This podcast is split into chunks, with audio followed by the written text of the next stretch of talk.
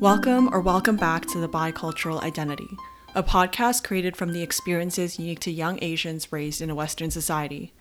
We're your hosts, Connie and Jenny. Our weekly episodes contain conversations around social issues, pop culture topics, and nostalgic childhood memories that are significant in our lives as second-gen Canadians. Welcome to our special guest this episode. Hello, welcome. Josephine. Hello. Josephine is my very wise friend, who is always down for chats about literally every topic and like anything activism related, to be honest. Do you want to give yourself an intro?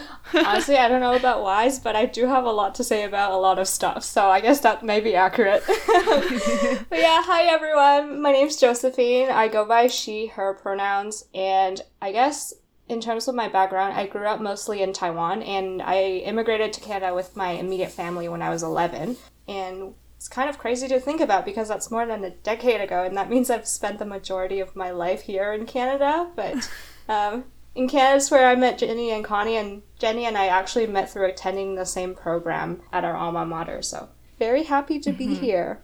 Happy to have you. Yeah, we've been waiting for a while to bring Josephine on. Finally, we have her. Connie, do you want to talk about what we're talking about today? So our grand topic is about food today. I think we're basically talking about our journeys with food, our previous experiences, like the disconnect we felt with food, and then when we start reconnecting with food in our culture, and where we're at now, basically. Mm-hmm. And I think it's really relevant, especially for like people who come from multiple cultures or immigrants, because food is like such a big part of your everyday life. It's almost inseparable, I think, in a lot of like cultures and your identities. And for me, definitely, it is more about survival. So maybe I'll also give a disclaimer. I'm not a chef or a food writer, as you guys know. I've never worked in a restaurant or gone to culinary school. So in terms of street cred, the only thing I can claim is that I have a hobby Instagram account where I post pictures of bread very sporadically. And sometimes I post about the people I share with, so that's kind of nice. But that's cute. Yeah, so we'll link it. This is actually just a plug for my Instagram. No. Josephine's pretty legit. You know when you're like a level above everyone when you start fermenting things? No. You're the one that started making sourdough bread, man. I had to learn from you. I had so many problems in the beginning. Oh my god. But yeah, like, I think my experience has evolved to, on social media at least, like, it's definitely not something I do very religiously. Like, I don't have a very strict schedule, but I like to make a lot of different kinds of food and just talk about anything that's on my mind. So it's very relaxed. It's true. I can attest to that. And because she doesn't have a schedule, she keeps, like, the followers very, you know, held in suspense. Yeah, my 100 followers. Okay, so I'll give a brief rundown. So I think the three of us are all like kind of around the same age or basically around the same age. So I can say we grew up in a pretty interesting kind of border time where we kind of experienced that food discrimination or whatever growing up. For sure. So we're going to start off by talking about a little bit of what Josephine and, you know, Connie and I went through when we were growing up and our experience with food in that sense. Sounds good. Do you want to get us started? Sure. So I guess I'll talk first a little bit more about my experience growing up in an immigrant family and sort of how food is tied to all of that. I think in general, it's such a big thing because, everybody kind of has like some tale of eating different kinds of food, and it's almost a rite of passage that you grow up and you're made fun of for the food you eat or the way you ate it. So I think that's like very relevant in a lot of different cultures. In particular, you know, Asian cultures, and just in general, the awkward feeling of being different, like being an outsider, that's really relatable. Yeah. Other thing I wanted to say about food in immigrant families was that it's often one of the most accessible jobs for newcomers to another countries because you like don't really need to know the language to be a cook, right? Like you just kind of cook what you ate at home, and that's very okay. Yeah, that's where you get the those internet memes that were kind of rude where you show like the funny menu translations. Yeah, and like we joke about that, but that's like a very real part, I think, for a lot of like immigrant businesses, right? And people like I think recognize that as a quirk now, but it is kind of a struggle, if you think about it, to kind of move everything to another country. And I think we all kind of can relate to that. Mm-hmm. One story I keep thinking about when I think about, you know, immigrants working in the food industry is actually my grandpa. So back in like the 1980s, I think, don't quote me on this, but my mom's side of the family actually immigrated to Canada first. So she like did her university and everything here. And to support his family, he actually worked as a cook for a very short while in East Vancouver. Oh. It's very funny because like it's like kind of the typical family structure where, you know, the kind of wife does more of the cooking and the husband does more of like the job earning. But I think in this case, it was more blurred because my grandpa had to be the breadwinner. He had no culinary background, but he was Asian, you know, so they hired him. I believe it was a Chinese restaurant. I hope it was anyways. He actually worked as a cook there for a very short while, and he told me, you know, they would ask for fried rice, and he would just say, oh, like, I think fried rice has soy sauce in it, and he would just add whatever he thinks is right into the fried rice. Have you had his cooking before? Yeah, I actually have. Like, now my grandparents, like, being, you know, kind of seniors and kind of living their own life, I think they actually split a lot of the chores now. And my grandpa's cooking is actually quite good. Like, I enjoy going home and kind of eating with family, so... You know, don't know about the fried rice, but everything else is good. That's a very real issue, though, because I think some restaurants here that are more structured and established have, like, their go-to recorded recipes.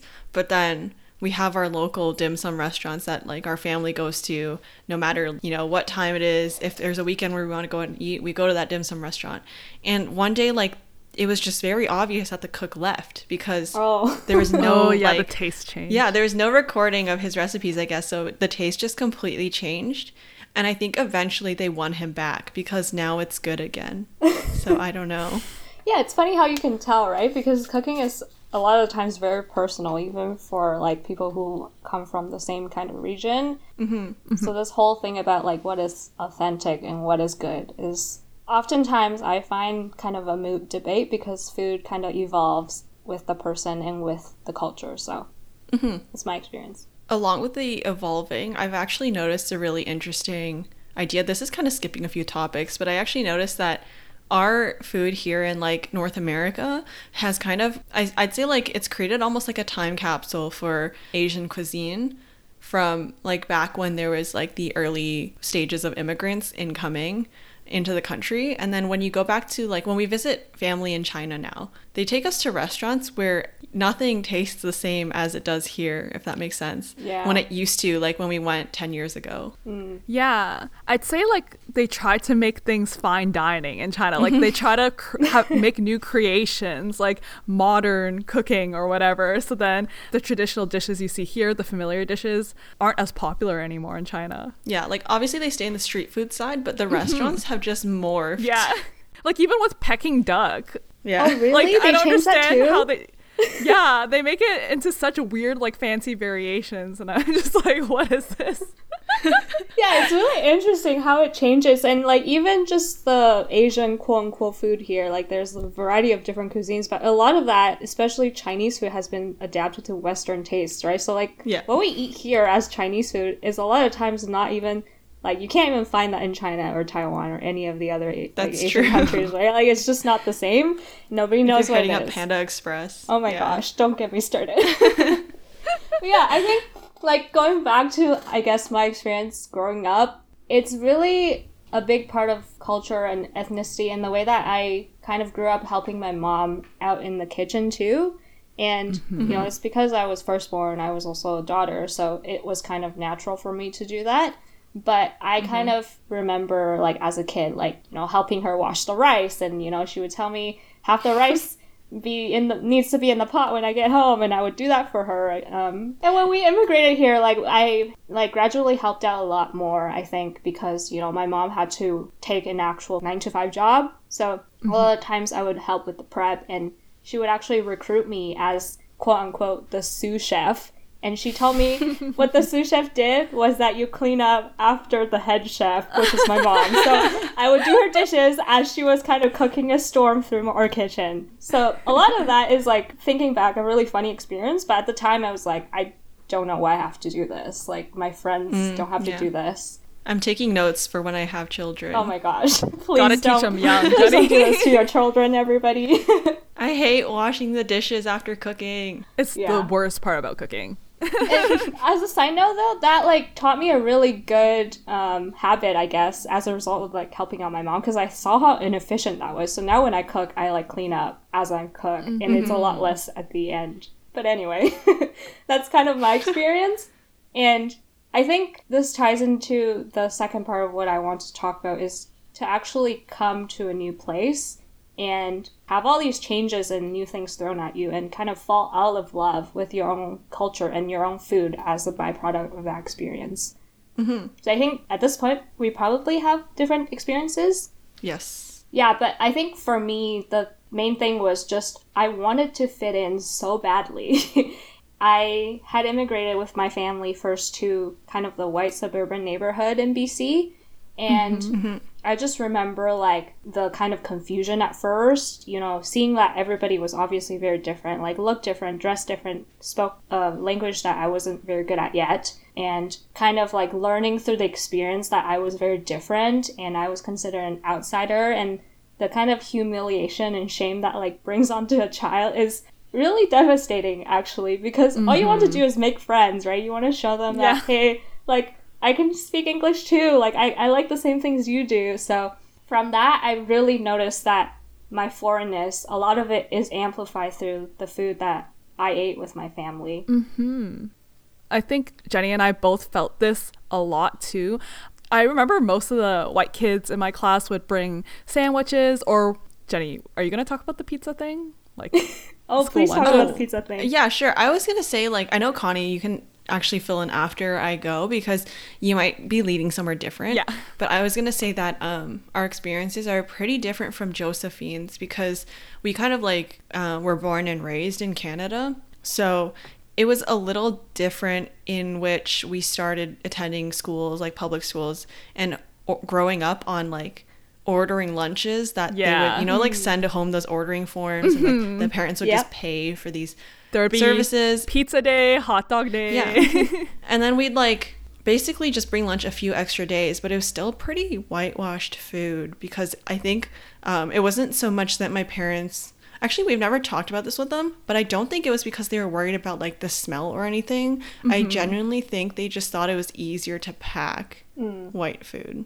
Yeah, and it makes sense, right? Yeah, because a lot of it is like cold, or you can keep it like at room temp, and you don't like my one of my like memories of like being in elementary and high school is bring my like giant kind of wide mouth thermos container that had like my fried rice or whatever soup that needed to be warm, and like everybody else had like sandwiches or whatever. I was going to say, Jenny, like, you grew up under the impression that we brought a lot of white lunch foods, but for me, I actually did feel left out sometimes because we did have our thermoses with our fried noodles, with our soups, and whenever those... I guess. No, like, I don't know if I'm just more self-conscious than you, but whenever I brought those foods and I was surrounded by other white kids, I just felt super different. And then people would ask like, oh, what's that?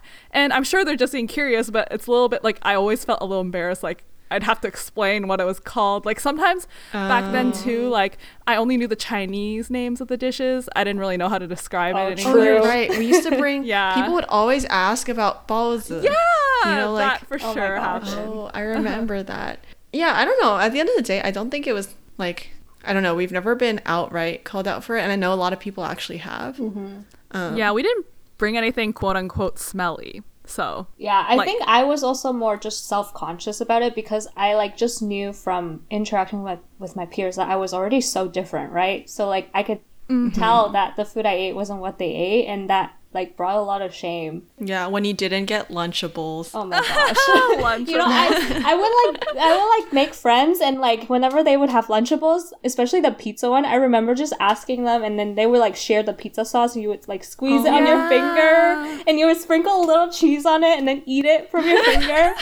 I totally remember that in elementary school. I have the same experience. And that's another thing. I feel like kids really like to share food in class back then, but like no one really shared ethnic food. It was always a person who brought like Dunkaroos or like some really good snack. It's never like the ethnic foods. No one wants your dumplings, you know, like, or your like fried noodles. For some weird reason. Yeah, because they're not used to it, right? So I think, like, kids can be cruel in that way where, like, they don't understand something and they can, you know, look down on it. Really similar with adults, actually, still. But my experience is more of, like, the kind of indirect experience of shame, for sure. Mm-hmm, like, I don't remember anybody being particularly mean to me. I'll just say that. Maybe I blocked it out, but I think that's good on my part that I can forget that kind of stuff. But another story I wanted to share is actually living in my neighborhood as kind of like somebody who like is a newcomer, and it's still very white at the time, I would say, this neighborhood. I remember like my parents meeting all of our neighbors, and they had invited us to their like weekly soup nights. It was very cute. Like this whole block of people, they would get together every Wednesday nights, and they would have soup and, you know, just chat at somebody's house. And we were invited to that, and my parents were like, oh my gosh, like, you know, we have to like show these people we're like courteous and, you know, like so they can welcome us into their community. So my mom, I think right off the bat, was like, oh, what do I cook to feed a lot of people? And her idea was, again, fried rice. You can tell my mom is my grandpa's daughter. But she was like, okay, I'm going to make shrimp fried rice. And I remember helping her, and the reason why I remember is that this wasn't just one time, okay? Every time we had soup night, my mom would make shrimp fried rice. And the reason is, A, it's kind of easy, but B, my neighbors, like, loved it. They asked for it every single week. So my mom brought fried rice to soup night, and I was kind of, like, weirded out by the idea. I would see, like, my neighbors enjoying this food, and, you know, my parents would be proud of that they can make a contribution to the community, and I think that's all very sweet. But the flip side of this is, I think the more insidious parts of being a newcomer is you don't always get treated the same, like when people, when you turn your back on people. So I remember like one of my friends years later mentioned to me, oh yeah, like remember we had those soup nights, but like I always kind of get the feeling that like we still didn't consider you a part of the neighborhood, because adults would be making comments like, oh, like this neighborhood is getting so much more Asian, like, you know, as if that was bad. And it's like this notion of like fear, and also notion of like something being taken away from them, right? Which is like I think a very white idea, a very like colonialist idea, if we can say that here. So like my family thought we were welcome, but you know, maybe behind their doors they actually didn't think that way about us, which was like very difficult for me to hear growing up, I think. Yeah. So yeah, that's my shrimp fried rice story. I'm really good at making it now. I will say, like, Connie and I grew up in also a white suburban neighborhood. I don't think Asians have taken over here. No, definitely not. But there have been more people, like more grandmothers doing exercises in the park together. Oh, yeah. It's so like a neighborhood thing. Yeah. I think it's definitely something that's happening everywhere around the world, especially in like the more urban cities in Canada. Like over the past, like 15 years, there's definitely a lot more immigrants coming from different places. And I think there's a particular group of people that feels threatened because they thought this was their land, but now, you know, there's so many different kinds of people, and it takes some time getting used to. And is it their land? Is it? Future episode, maybe. Anyway, you were saying? Yeah, just kind of moving on that, my, like, experience growing up in this neighborhood. I think the context on Asian cuisines, especially 10, 20 years ago, lacks any sort of nuance and understanding. Like, a lot of people, even now, still think that MSG is bad. Yeah. And a lot of people think Chinese food is, you know, cheap takeout food that is, like, very unhealthy, so you should only indulge once in a while. Yeah. Even the history of Canada has systematically discriminated against, like, a lot of different immigrants, and particularly for Chinese people. You know, we learned about the head tax in school, and how, you know, they had to pay literally money to come live in a country where they wanted to make their lives better and send back money to their family back in China or wherever else. And we don't recognize that a lot of Canada, the very critical parts of the infrastructure, like the Canadian Pacific Railway, is actually in large built by Chinese immigrants. So I think what my family and I experienced as a result of, like, being newcomers to this neighborhood is just a lot of that attitude right? It's like hostility, kind of like us versus them. That's something I unfortunately had to kind of live through as a child, but not really understand. So it was very confusing. Yeah. Right. And the last thing I guess I will say on this topic is just at the time I was, you know, trying to understand how my peers lived and kind of how their home life was compared to mine. There was definitely an emphasis on more individuality. And I think you guys talked about this in your previous episodes too. So I was kind of thinking, hey, like, why can't I be like my friends? Why can I not, you know, be free of all these expectations that were placed on me as a result of my culture and kind of traditional values, right? Yeah. Mm-hmm. And a lot of my identity kind of shifted towards being, wanting to be associated as more quote unquote Canadian and more white. So a lot of my food choices as a result changed because, you know, I didn't want to be Asian anymore. I wanted to have peanut butter and jelly sandwiches, which, as we know, is, like, kind of not the greatest sandwich. But I wanted that every day. I love peanut butter and jelly. Well, I mean, I think it's fine to eat, but when you're, like, a kid, that's, like, the stereotypical food to request. Yeah, it's basic. Right? It's basic, and it can be really comforting, but I think I gravitated towards that because I saw other people eating this, and this was, like, really accepted and really normal, and I just wanted to be normal. That's it. When I think about it, that's, like, not very nutritious as a lunch. No, not at all. And, like, I also had experiences of, like, ordering school lunch, I think every once in a while in elementary school. And I remember they would just, like, give you an apple as a snack. What? Did you guys not have this? No. We didn't get apples. I remember, like, sad. you can order, like, pizza or hot dog, usually is a choice, or, like, lasagna or something. And then, like, as a snack, you would get, like, an apple because they needed it to be, like, nutritious or whatever. Oh, we didn't get the nutritious snack. Oh, okay. No. Remember, Connie? There was a revolt when they took away the Subway cookies. Oh, that was scandalous. Yeah, that was really bad. I remember that scandal. Remember they used to give us 2 cookies, too? Wow, those are the days. I never had cookies, so you guys had it better than I did. You got apples.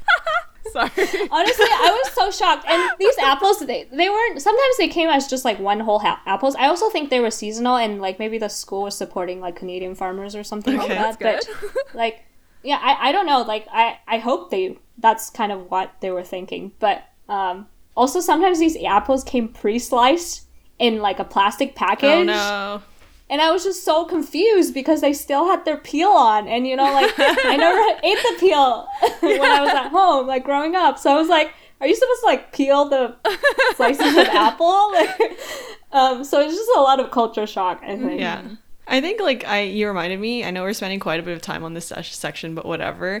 You reminded me of, like, when I had, or the first times I went over to my friends' houses for sleepovers in, I think it must have been middle school by then. And their parents would just leave food, like, out for, and just be like, they tell all of the children at their house, oh, like, the cups are in this, like, cupboard, the plates are here, the forks are here, like, here's what's in the fridge, come anytime, feed yourselves, like, do whatever.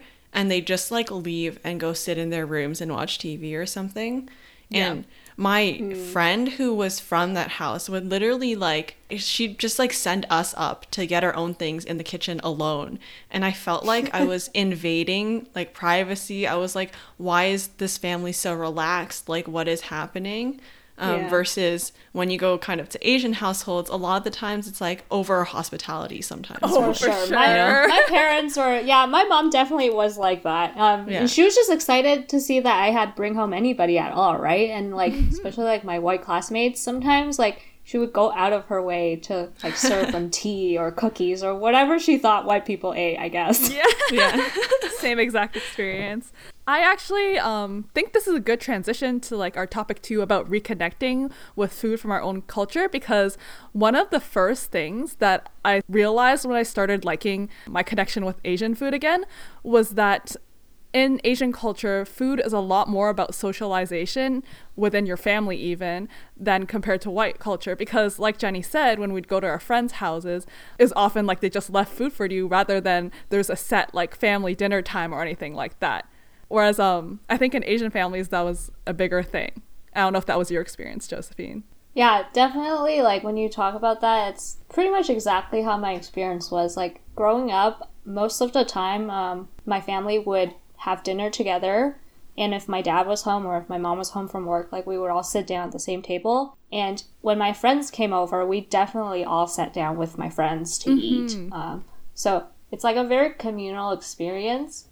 Whereas I think when I went over to my, like, white peers' houses, their parents would let us do whatever we want, kind of like similar to your experience. Yeah. And I think that's definitely a part of eating that I missed, because I eventually decided to go to school in another province entirely. And, you know, I left home with my 2 giant suitcases and landed in the same university as Jenny. And through that, like, what I missed most when I sort of, like, went through my first semester at school is my mom's cooking, like, actually. And also my dad's, you know, he would, like, make really, really good salmon. I really miss that for some reason. It's just these, like, little things that you didn't know you would miss until you don't have it anymore, right? Yeah. I'm sure, like, there's also a big difference because you started having to cook for yourself, whereas, like, when you eat with a family, there's a whole, you know, spread of food usually in Chinese culture with your rice. True. Yeah, you had so much variety and you could share with each other. And then when you're in university, you have to, like, eat the same meal for many days straight, right? Because you can't cook, like, just a little bit for one person. Yeah, I think, like, Jenny and I were lucky. I think we had the experience of eating at, like, food halls and stuff through our meal plan in first year. But I struggled after that. I ate a lot of pasta from canned and jarred sauces. And my meal prep was like that plus broccoli or whatever.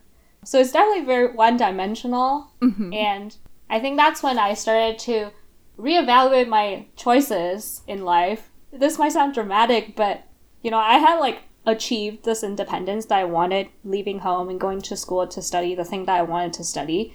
And I'll add, it's, like, against some of my parents' wishes too. So I was like, yes, I kind of rebelled finally. I can have my freedom. But now I'm, like, finding out maybe this freedom isn't what I wanted. And I don't know if we want to elaborate a lot on this, but Jenny, you can speak to this. Like, our school is very predominantly white and also our program. So there is a lot of just, like, the social cues, again, from my peers, seeing what is acceptable and what isn't. But at this point, I think I had matured enough to kind of start questioning that. For example, there's, like, a very popular Vietnamese restaurant. And everybody would go get pho there. And I remember my white peers actually recommending that I go to this Vietnamese place.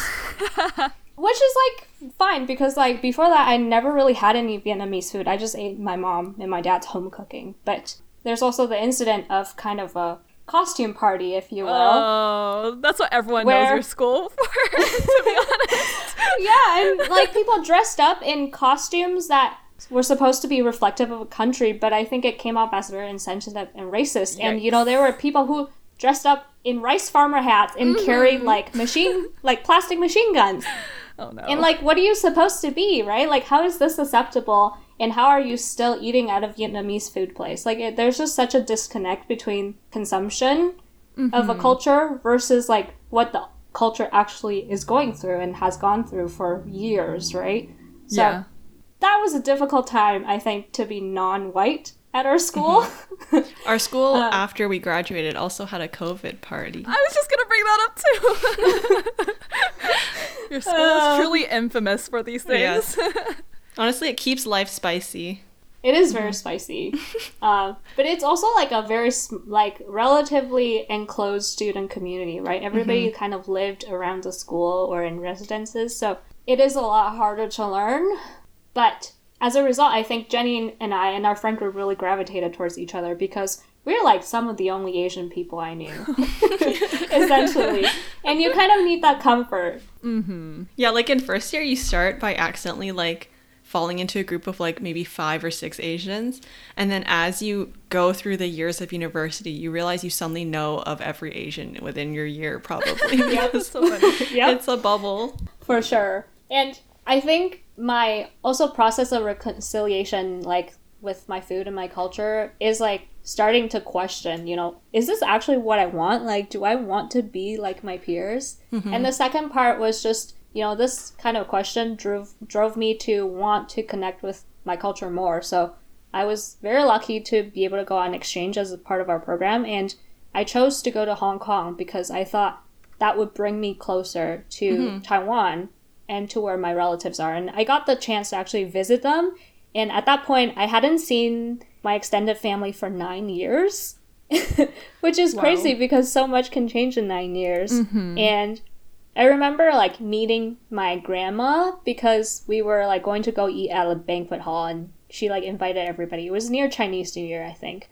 And I saw her like waiting for me in front of her house, but she didn't recognize me, of course, right? Because I had like grown up. Yeah. Yeah, and it's been 9 years and I had to like introduce myself to my own grandma, which is very interesting. But I think that whole process brought me back in touch with my culture and who I kind of buried all these years ago.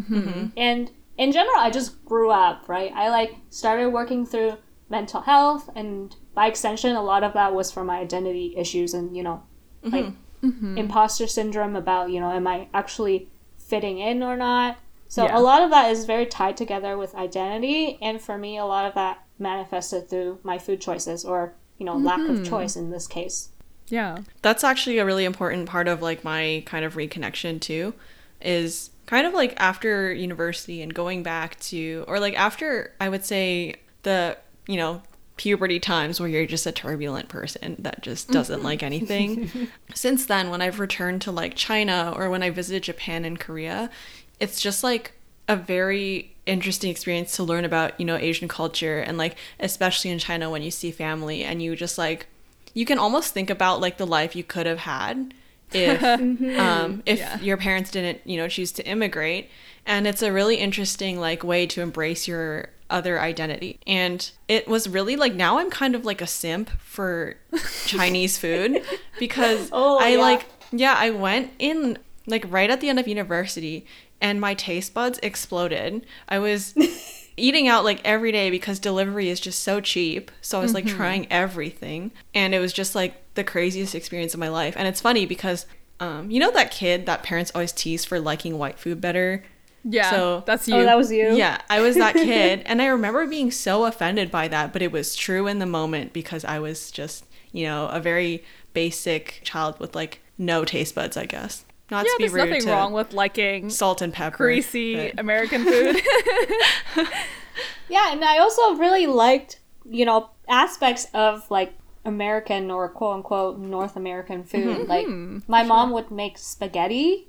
And that's definitely not something I would eat really in Taiwan. But I remember she started making it because she like made it once and my brother and I both really enjoyed it. So I think what parents do a lot of the times in order to connect with their children, like maybe they don't know how to exactly ask for feedback, but she would just cook it over and over again because it had gotten such good reviews from us. So I think it's definitely like liking different kinds of food. And, like, being reconnected with it is so powerful in the way that you and I kind of did, Jenny. Like, it's just, like, eating the food that you, like, know is associated with your identity, but also you, like, have never really tried it before. And it's kind of a fun experience to go through and explore that part of yourself and understand this is actually, like, really cool. Like, people actually eat this stuff and live this way. So, why can't I? Cool. So, I guess I will talk about my end process in reconciliation.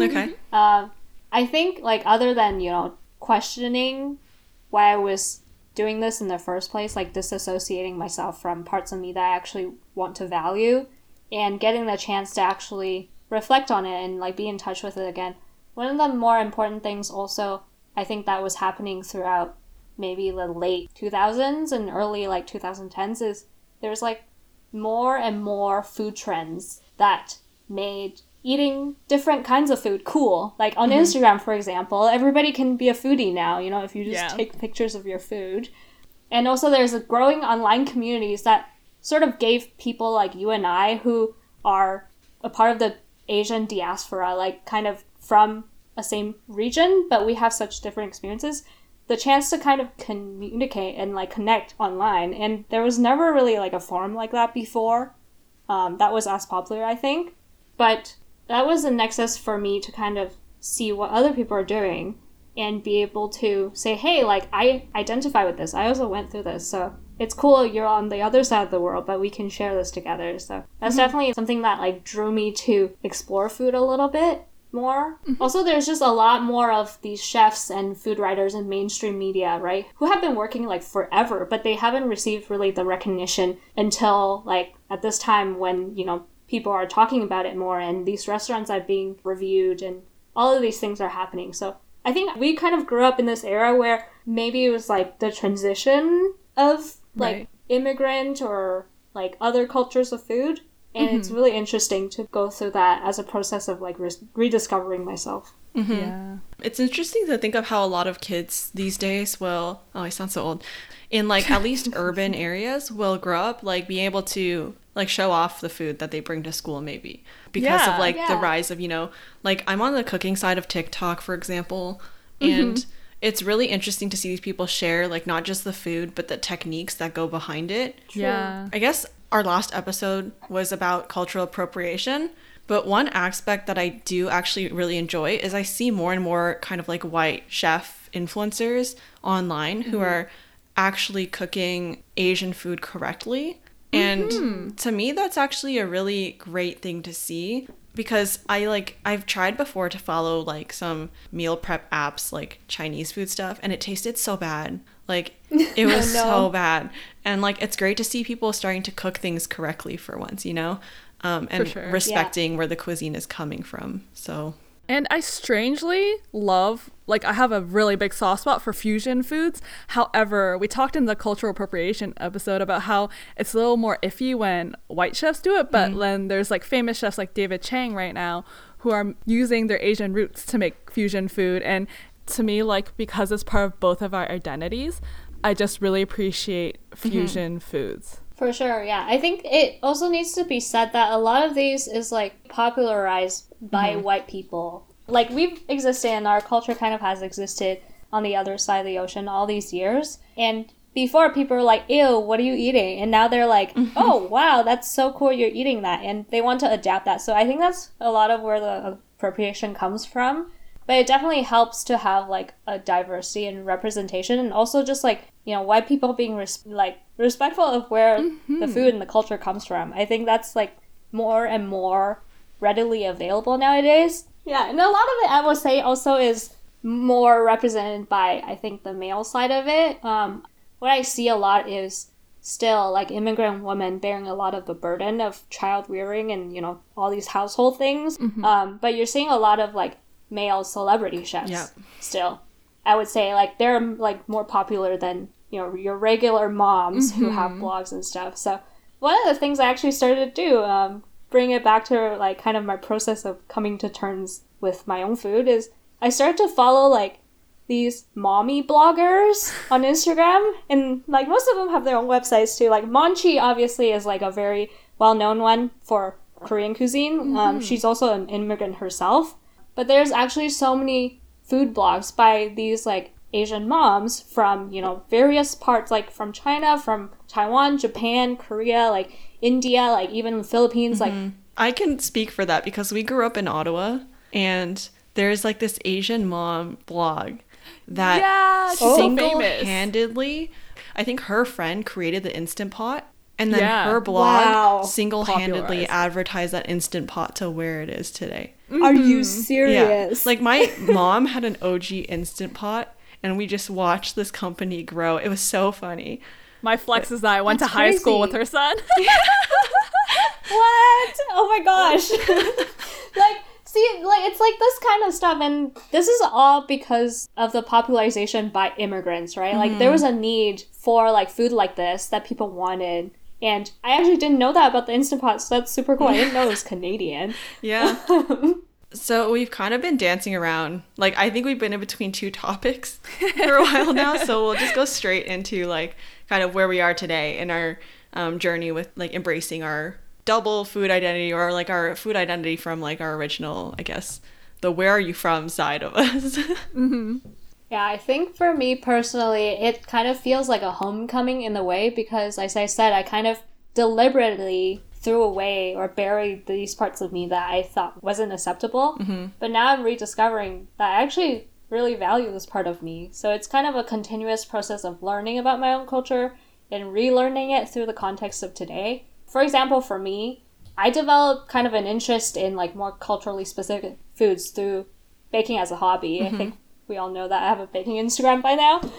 And also I started to transition to eating mostly plant-based diet. And I think these two are like really important things for me because I think baking I had learned here in Canada as a part of like the home ecs class. Ooh. I don't know if you guys went through that, but in high school they like make you do sewing and cooking and all this stuff. Did you guys have to take that? Ours got removed. Yeah, they removed that program. Oh, yeah, I can understand why they would. But that was like one of the like first things I actually enjoyed in school here is actually cooking. And obviously they weren't cooking like, you know, ethnic quote-unquote food.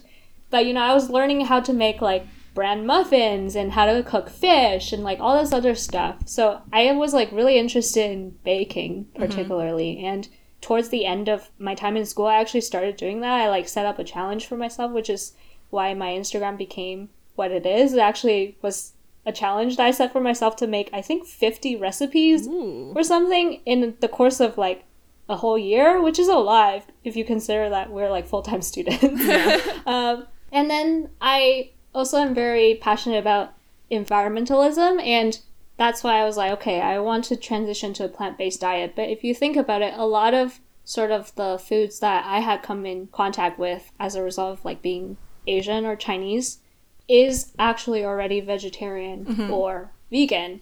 Even in India, like it's very popular to have a variety of different like vegetable-based foods because of like different religions and cultures, right? But I, like, had never considered eating that growing up. Mm-hmm. You know, that was just, like, something I knew that, like, maybe Buddhist monks do. And, you know, maybe, like, people who go to the temple or whatever, like, sometimes they eat mock meat and all this stuff. But my family was, we didn't eat just vegetables. Mm-hmm. So I never was in touch with that part of my culture. But now I can explore it because, you know, I have time and why the hell not? I'm learning, right? I think it's through those two things that I really started to feel like I have a better grasp on my identity through food. Mm-hmm. And it's also something that I use to connect with my family and my parents. And it's through this like cultural appreciation of the food, but also of them, right? Because they are the ones who kind of provided me with this growing up. And now I recognize kind of their efforts as immigrant parents. Yeah, so exactly. Maybe they'll be glad to hear that. I had the same experience as you when I kind of like, when I cook for myself, it's also mostly like plant-based. And it just like opens your world to like Indian and Middle Eastern spices that you would have never like used before. And then you realize that like, you know, steak with salt and pepper is actually like pretty sad when you ever taste it. Yeah. Yeah, I think like it's becoming also just more popular, right, to eat plant-based in the West, but it has such a long history in Asia and like Southeast Asia. Mm-hmm. And I actually started eating just like regular salads and, you know, I had a lot of chickpeas and tofu and stuff, but like we were just actually before we recorded talking about the various types of bean curd. Mm-hmm. But here we just all kind of call it tofu. Right? Mm-hmm. It's like the same, but there's like so many different kinds of tofu in Asia. So it's really fun to discover all that stuff. Yeah, we were in fact talking about that. I think we asked Josephine how her day was, and then she started talking to us about Suji. Yeah, Suji. Yeah, which is like the direct translation is like vegetarian chicken, yeah. I think. Yeah. But the one I had, at least on the package, it was just like a spiced bean curd. It has like texture that makes it kind of like meaty. But it's still, like, tofu-like, if that makes sense. Anyways, I'm not the expert. I didn't grow up eating this stuff. So it's fun for me to, like, cook it once in a while and, like, experiment with it. So I enjoy that. And that's kind of how I'm learning these days. And also, like, traveling back to Taiwan. Like, I got to visit my family again and do kind of, like, a round island trip because Taiwan's, like, an island nation. Mm-hmm. So I got to go on this kind of, like, discovery journey where I ate a lot of food because I think that's one of the highlights of being able to travel. For sure. And I have a story about like a tofu dessert vendor that I want to share. And I think it's funny because like we eat a lot of like soy products, right? Tofu and like all this stuff. But Douhua is like something I really liked as a kid. It's kind of this like silky, soft. It's kind of like tofu, but the texture is a bit softer and you often eat it with ginger syrup and you can get like toppings like pearls or red beans or like I think peanuts is like one of them. Mm-hmm. So I like really liked this dessert when I was younger, and there was like a vendor selling it on the street like right by where I lived, and I decided to go for it, and I ordered literally every single topping the guy had. I think he had like red bean, green bean, like mung bean, like, you know, like all this stuff. And I was like, okay, like just like give me all of it. He like kind of looked at me like flabbergasted and said, wow, like this is like probably the most expensive bowl of douhua I've ever sold. And I just thought that was so funny because now I like get to do this kind of stuff that might be kind of strange to, you know, people from Taiwan, but I'm doing this because like I genuinely enjoy it, and now there's like no kind of shame associated with it. Mm-hmm. And it's really good. If you haven't had it, you should try douhua. I love Chinese desserts. It's like, so you know good. How Chinese parents don't like it when American desserts are too sweet? Mm. So like, it is like a nice change sometimes when all you're having is like cake and cookies or whatever. Chinese desserts are like lighter and like fragrant. I don't know how to put it, but like it's not just like insane amount of sugar and fat and all that stuff. Yeah, for sure. I think it's just like more nuanced, and a lot of Asian cooking, even in like Chinese cooking and Indian cooking, is like this idea of like wellness as a philosophy for life, right? So that like transitions to cooking a lot, I think. So I also like grew up eating a lot of like red bean soup, which is supposed to be good for you if you're female and you menstruate, apparently. I think this process right now is like me just realizing I don't have to choose between these like splitting parts of me. It's like at the end of the day, you need food to survive, but also like it's so much more than that, and you can decide what that means for you. So I had fun kind of deciding what that means for me, and I think I will continue to do that until probably I die, because you need to eat food all the time. Yeah, I wanted to kind of go back to what Connie was saying about Asian, or at least from what I know, East Asian desserts being relatively like less on the sugar and fat side. And near the beginning of the pandemic, I went into a binge of the Great Canadian Baking Show. Oh, yeah. And I was like you on baking a storm every time I watched an episode, because it just made me like so tempted. But I actually credit the Great Canadian Baking Show for bringing on a ton of diversity with their contestants. Mm-hmm. But one thing that I've noticed over and over again between the three seasons that are so far up is that the structure and like the challenges that they choose for this show are still largely imbalanced in terms of the diversity. So these contestants that are coming up that are immigrants don't grow up around these like Western baking techniques. So like it's a significantly harder show for them to go on and compete in, because there's like these technical challenges where you just have to guess what something is by like little instructions. And like these kids did not grow up with, you know, like digestive cookies and Battenberg cake. So I don't even know what that is. Yeah. So some of the other people, Battenberg cake. It's like checkered. It's so weird. But oh, okay. Okay. Yeah. So like some of these people get the recipe and they can right away like think about the time where they ate something like that, you know, and then a few of like the people of color just are like have no idea what they're trying to recreate. Yeah. So I know it's like always it's always interesting to see, like, you know, that those challenges are gonna screw up like the people who didn't grow up in those backgrounds. I will say they made a recent attempt with having mochi, but that was funny to see the tables turn, because then like the white people didn't know what a mochi looked like. Like, I don't know what this end product's supposed to be like. Oh no. I like had a similar experience, but it was when I first started doing my baking challenge. I based it off of a book that had these like basic recipes, I think. But a lot of the basic recipes I didn't even really know or like ate, you know? Like there's like Victoria Sponge, and like I feel like that's also not as popular in North America. But I didn't know what that was. And, you know, I had to find out coffee cake actually most of the time doesn't have coffee in it. It's just a cake you eat with coffee. So, like, it's definitely interesting.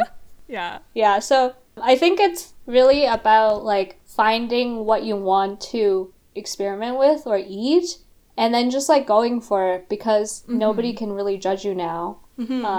And I think broader trends over the year, like over the pandemic, have really taught people that there is a desire for reconnection. And a lot of people connect through, like, food, right? Like, think about, like, going to restaurants with, you know, your loved ones and your friends. Like, that was my primary form of social activity, like, before the pandemic. And the fact that you don't have that now is definitely like a minus in your life, I think. At least for me it is. And a lot of people actually started gardening because there was a fear of food running out. Last year, I think, in Toronto at least, all the stores sold out of seeds because people were in such a scramble to like be able to control their own food supply because, you know, like toilet paper was getting sold out. You couldn't get flour anywhere. So I think there's just this realization that like a lot of our supply chains and like all the food around us can be really precarious and people want to be able to control that. So I think that kind of ties into the overall personal learning I'm doing too. I'm actually starting my balcony garden for the first time this year. That sounds so cute. Wish me luck. Good luck. I always watch that one Vietnamese lady on YouTube. I don't know if you've seen her. The one with a balcony vegetable garden. Crazy. Totally. She inspires me. Honestly, that's one of the reasons why I decided to go for it. I mentioned that I am passionate about the environment, and also increasingly over the past year, I've been educating myself on all of these other issues. So it's not really just about the environment now. For me, I kind of see it as a whole, like with, you know, wealth inequality, racial discrimination, all these other things. And I think food is so interesting because everybody should have access to it as a human right, but a lot of the times you don't. And even if you do, it might not be the food that is culturally appropriate for you, right? Yeah. So like there's a lot of power structures going on in the food and agricultural industries because we live in such a capitalist and globalized society. And, you know, there's a lot of talk with immigrant farmers that actually are experiencing higher rates of COVID because they don't really have the protections for them as migrant workers. There's also lots of urban food deserts, and, you know, people are freaking out about not being able to get flour. Well, these people in a good year, like, they can't get fresh groceries. Like, that's a really big problem. And I'm just learning about all of that now. So I think it's like a really good way to examine the world and the structures of the world and just ask, like, why is this the way it is? Like, why can't we make it better? And why can't we give people what they deserve to eat? I think these questions are really worth exploring. Yeah, so that's me. I can continue off of that. I wrote here that I've started fusion cooking and baking. That is not the right way to put it. I mean by, like, I don't combine the recipes or anything, but I just, like, kind of have been exploring the world of food. And a while ago, when Connie and I were still posting on my YouTube, we started making recipes by alphabetical order of the countries. And that was, like, very interesting to learn about these, like, different cooking techniques and all these different ingredients. And actually, like, this weekend I got a delivery in my mailbox because I had just wrapped up a role at work, and my coworker is having remembered that I'm really passionate about, like, trying different kinds of cooking, gifted me a copy of The Immigrant Cookbook, and it's all these recipes that are put together by immigrant chefs in America. Wow. Yeah, I'm definitely a loyal follower of your YouTube channel, so you're cooking some of your food with Connie.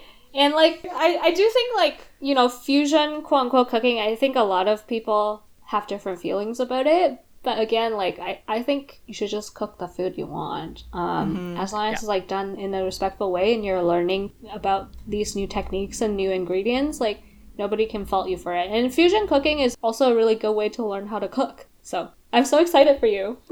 Thank you. That's a good point, though, like, about learning about the cultures, because that was a big takeaway when we kind of made some stuff from, like, Algeria and, like, all these different countries, because, like, when you go on those blogs, and you know how, like, there's the meme about how you have to scroll for, like, 5 minutes before you get over the life story and you hit, like, the recipe. But, like, when I cook those foods, I just read the life story and I just, like, learn all about, like, their cultures and stuff. And I think it's so cool. I was going to say that I think food is a great tool to be able to connect with other cultures. And I think now that our world is so much smaller, oftentimes the first step that someone can take into, like, understanding an unfamiliar culture more is by trying their food. And so I think I've developed some sort of motto to, like, not knock it till I've tried it. And, like, the only food I dislike in this world is cheese. Unfortunately, I just cannot stand it for, like, personal trauma reasons and, like, the fact that I'm lactose intolerant.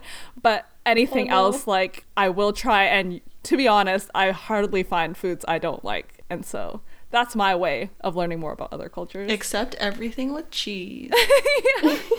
I used to love cheese, but I think like I had a bad reaction to it because of lactose issues, and then yeah, I think that's definitely understandable, right? And it's more about like I think the openness to experience than really like having to force yourself to do, you know, these things you don't want to do. Again, I think food is largely about choice. Mm-hmm. And you're right, like I learned about so many new cultures also through food too. I just think it's like so interesting. And if you think about history and like all this other stuff behind food, you can like get whole degrees in this stuff. But, like food is definitely more than survival. I think it has connections to like we talked about how it's like socializing with one another and kind of like eating together forms like a sense of community in our cultures. Mm-hmm. But like I think it's also a way that you can like express or receive love. I think I definitely got a lot of that from my parents. Now I'm just trying to like appreciate that, and also just a way to maintain your personal well-being, you know, cultivate like nostalgia. Like I think we all have childhood foods that we really like, and I think it's cool to be able to re-explore it. And the final thing I thought of is actually, for me at least, it's like a way for me to exercise with my values, because I kind of talked about wanting to eat plant-based, and I know Jenny, you have a similar experience. But for a lot of people, food is like very tied with their religion or politics too. Mm-hmm. And I think that's totally okay. Like it's, again, all about your choice. And it's really cool that food is like all of these things, and it'll continue to evolve. And that makes me very excited as someone who eats food.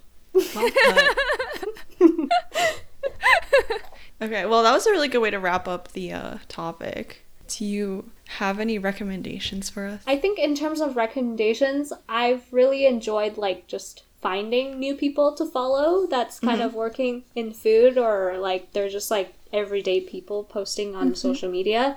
And I will give a shout out to George from Shade George. He's like a Taiwanese boy who is, I believe, trained in culinary school, but now he does a lot of like Taiwanese vegan recipes that are like mind-blowing, and I've never really seen the technique really popularized anywhere else.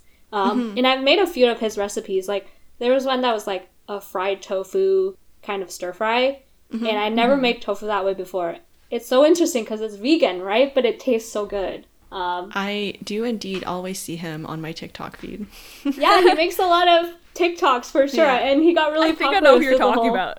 Yeah, subtle Asian traits thing. Like I think he like went viral a little bit, so I enjoy him, his content a lot. Another thing, if I can recommend two different things, sure, yeah, of course, is anime.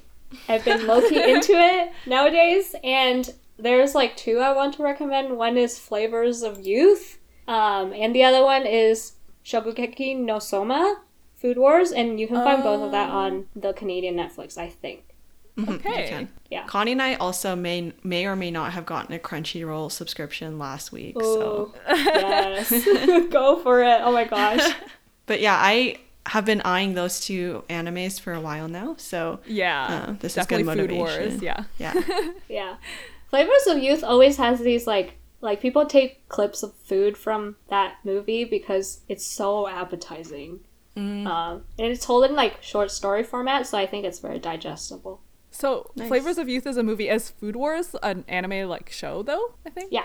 Okay, yeah. Okay. It has a couple seasons. Opinions vary on how good it is near the end, but I think it's interesting because it's like such a different way to learn about food. And I think it's very educational, so. Nice. Yeah, definitely. I'll check it out. Well, thanks for coming, Josephine. Thanks so much. Thank you for having me. I'm sorry for being verbose. I feel like this was really long. No, that is good. The point of a podcast. I also think that you've taken the chance to semi-tease what the next topic would be if we had you on again. Oh my gosh. So we'll let people guess to that. I don't even know. What? Let's see if the listeners know better than Josephine what she's going to be on here. Oh next time. That's so funny. Anyways, this was really fun, you guys. Thanks for having me. Thank you for listening, and we hope you enjoyed our discussion on this week's topic. To hear more, you can subscribe to The Bicultural Identity on Apple Podcasts, Spotify, or if you get your podcasts from. While you're at it, we'd also greatly appreciate any reviews on iTunes or simply sharing our podcast with your family and friends. But of course, no pressure. As well, any opinions and experiences discussed are solely based on our own experiences as second gens. We invite you to engage with us on our Instagram, @thebicultural identity, where you can also find the link to our website with our show notes. Thanks again for listening, and be sure to tune in next Monday for our next episode. See you then!